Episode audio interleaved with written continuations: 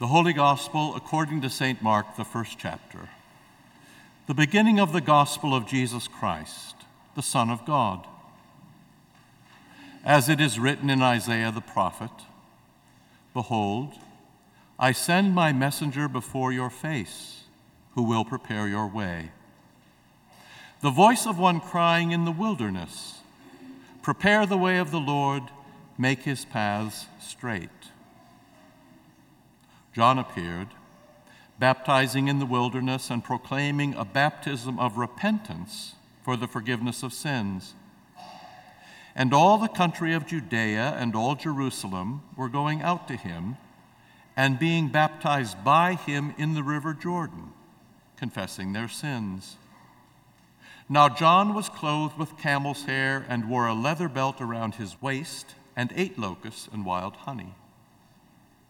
And he preached, saying, After me comes he who is mightier than I, the strap of whose sandals I am not worthy to stoop down and untie. I have baptized you with water, but he will baptize you with the Holy Spirit.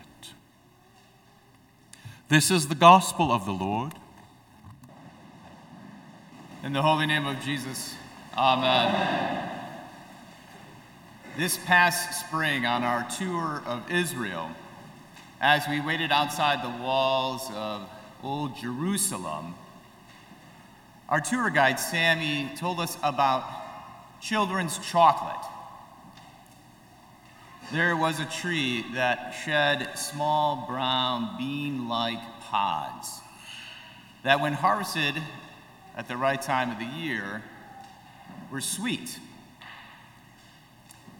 he told us about how, as he was a child, all his friends would collect them and eat them as a sweet treat, mainly because they were free. What was the name of these sweet pods? Locusts.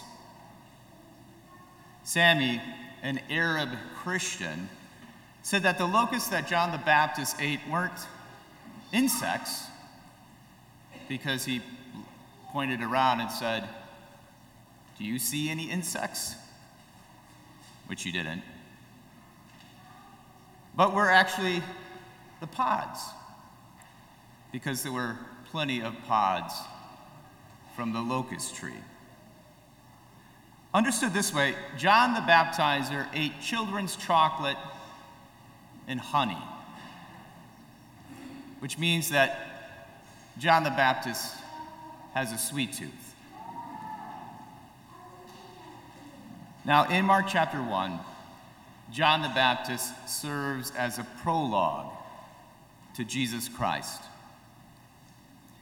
From the Gospel of Matthew, we know that there is no one greater born of woman than John the Baptist, except the one he calls worthier. This means John is the best at what he does. But he knows there's someone even better who will bring the best for everyone. His baptism, while it was for repentance and the forgiveness of sins, didn't deliver the Holy Spirit. Everyone would need to wait for that. You see, John's gifts were meant for just a short time, a burst to get everyone ready for the one who would save them from their sins. Now, there was a temptation for many at this time to think that what John delivered was going to last. Well, everyone came to John to confess their sins and be baptized and live a faithful life. It was really God preparing people for Jesus and the Holy Spirit. Everyone needs the Son of God and the Holy Spirit to guide them through their growth and sustain them through tribulations. Children's chocolate and honey pack a burst of energy. This is what sugars do. By providing a hit of dopamine and raising your blood sugar, you're ready to do something in the immediate future. This can be a good thing. But as every parent knows, it's not meant to last. And if sugar is the only energy you consume, there will be a crash. There has to be something better that follows the sugar, something that takes over with a steady stream of energy. Sugars combined with lean proteins and complex carbohydrates actually works for the long run, in spite of what your children say. Of course, the energy from the proteins and the carbs will require you to wait. But the wait delivers something that will actually sustain you. John the Baptist is meant for the short run. His whole existence prepares for Jesus. This doesn't mean that John is not important. In fact, John the Baptist is essential to the story of Jesus. There would not be any hearts prepared for Jesus without John.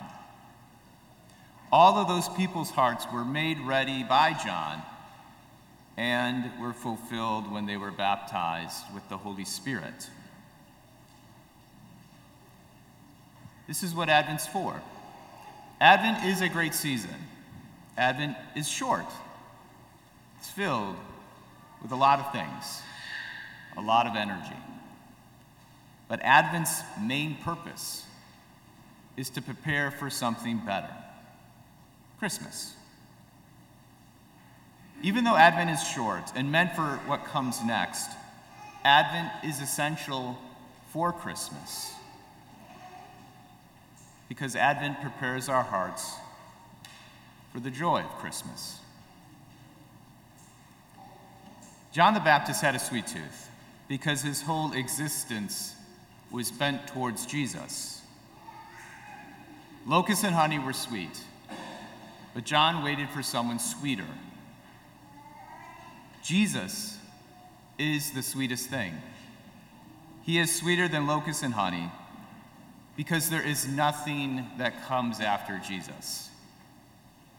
Jesus is the one we've all been waiting for. John prepares the way for Jesus, but Jesus is the way.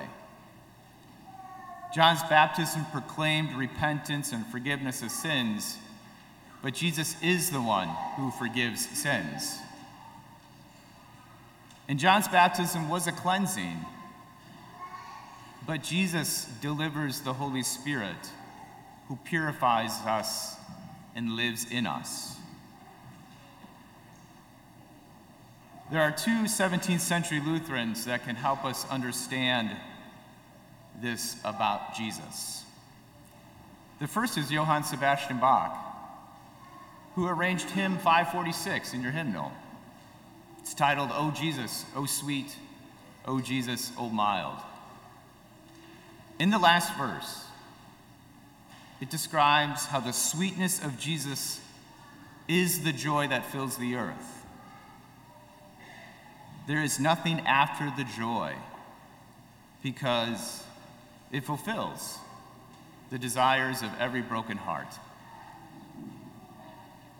Then there is Katharina Regina von Greiffenberg, a 17th century Lutheran poet, who consistently refers to Jesus as the sweetest, capital S. Again, she poetically writes about how the body and blood of Jesus is the sweetest thing she's ever tasted because it satisfies her longing heart by delivering the forgiveness of sins and the Holy Spirit. This Advent, let us enjoy the sweetness of the season Let us prepare the way of the Lord in our hearts by confessing our sins and repentance. Advent is short and sweet, but let us remember there is one who's sweeter coming on Christmas Day, who will sustain us, enliven us for this life and the next. In the holy name of Jesus, amen.